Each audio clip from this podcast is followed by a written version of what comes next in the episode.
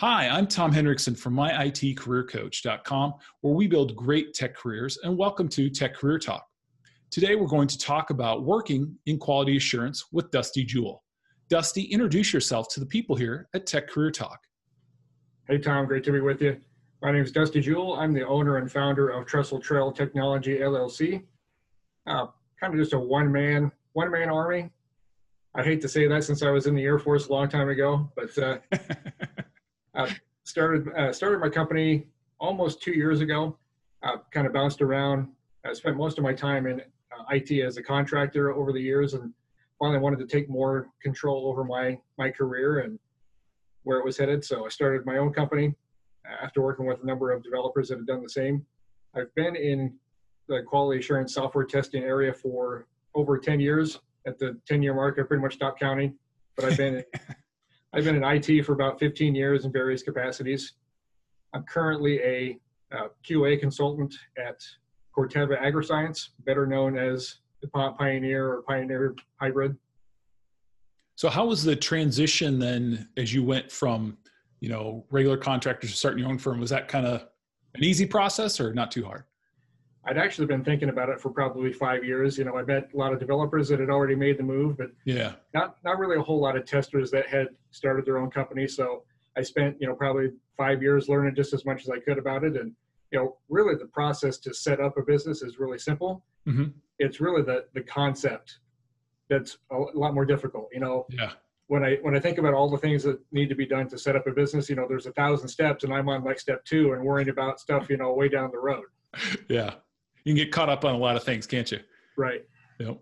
Yeah. Well, good. That's that's a common thing I see. You know, like you mentioned, a lot of developers do that. I've seen some QA people, some BA people do the same thing. But it's it's good to see you make the transition. But today, Dusty, you want to talk to us about quality assurance. So why don't you start off and just kind of because you had mentioned you've been in quality assurance for a while. Why don't you talk to us and tell us a little bit about your journey into quality assurance?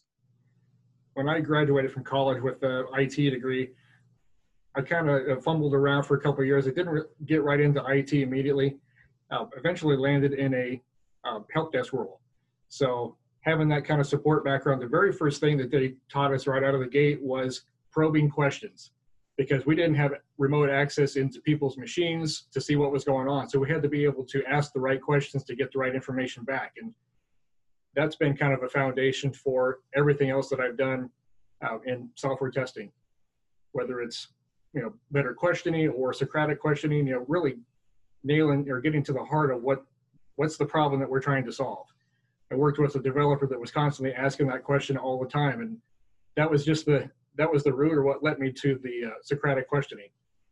But the that help desk opportunity, uh, they were bringing on a new point of sale system, and so they wanted somebody from the help desk with that sort of support background to learn all about their new point of sale system so that they could bring back all that knowledge in house and write up some documentation on how to troubleshoot issues. So I got the my first taste of quality assurance back in 2003, 2004, and I've never left it.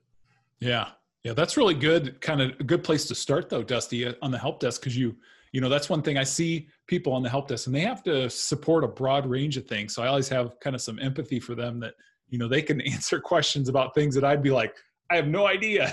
Right. so, but but like you mentioned, it's always good to ask those questions, especially like the question you brought up. What what problem are we trying to solve? That's a good starter, isn't it?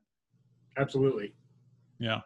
So I guess one of the things, what type of skills do we need to to be in quality assurance? There is a recent presentation at the local uh, QA user group and they they listed three different circles of expertise or, or circles of skills. One of them being your natural quality assurance skills, kind of that that probing, that questioning, mm-hmm. but also a, a technical realm as well as a, a business sector. And they, they said that that pendulum has kind of swung from the really super technical QA testers back towards people who have more business skills. And those business skills kind of include you know things like UX and user design. And that's kind of where I've kind of jumped into.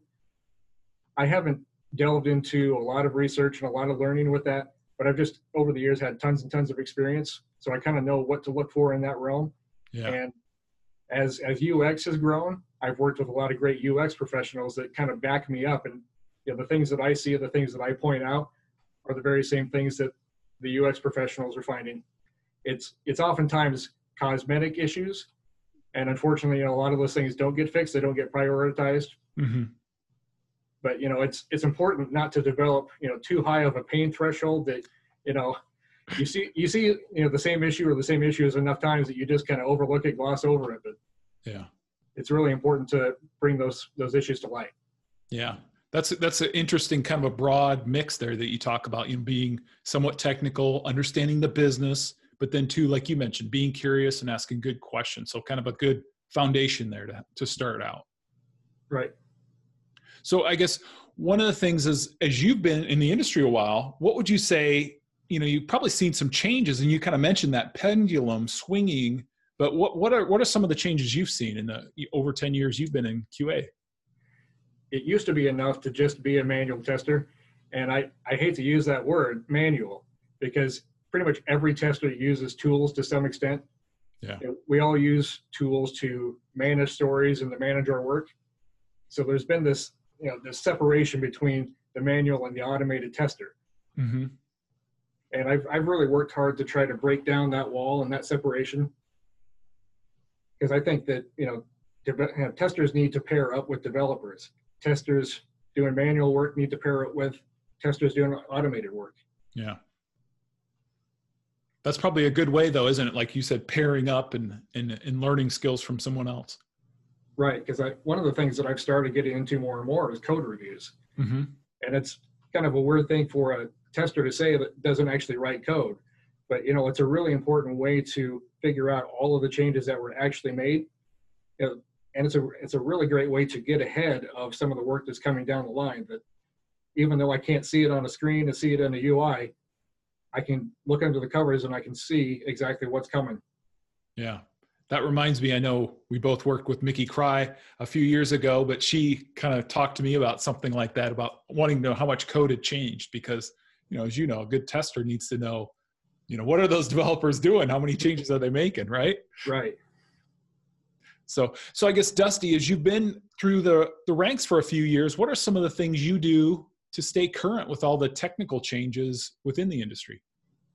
probably the most important thing that i do is i'm heavily involved with the local qa user group.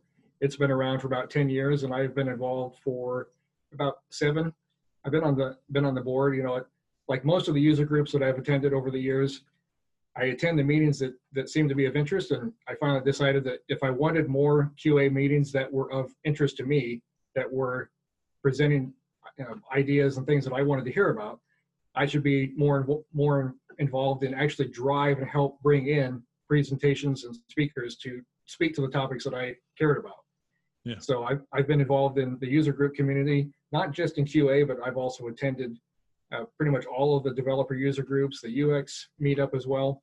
So that's been a great source of learning for me. And, you know, going to some of those developer user groups at first, you know, my, my eyes are kind of, you know, glaze over looking at code, but, you know, after looking at it, you know, for enough years, you know, it, I can finally start to not only follow what they're talking about, but actually contribute to some of the corrections that we're making as we go through. Yeah, just kind of be curious and continual learning, huh? Right.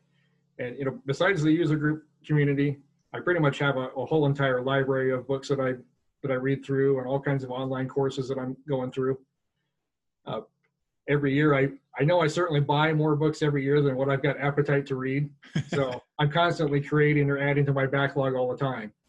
But I was just uh, just about finished with the book Accelerate, which is more leans to, more towards the DevOps community. Yeah. But it has a lot of great points on on testing and who should be doing the automating. Yeah, that's another area, that, right? DevOps, where the testing might change a little bit. Right. Yeah.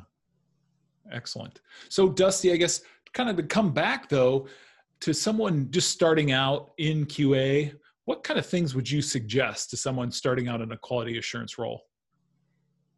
First off, I would certainly suggest you know finding your local user groups and start attending those. I think networking is, is super important. Uh, as I've attended all these user groups over the years, I've noticed that no matter how many meetings I've attended, no matter how many years I've been involved, there's always somebody new that's coming in. So there's a there's a breadth of experience at all of these groups.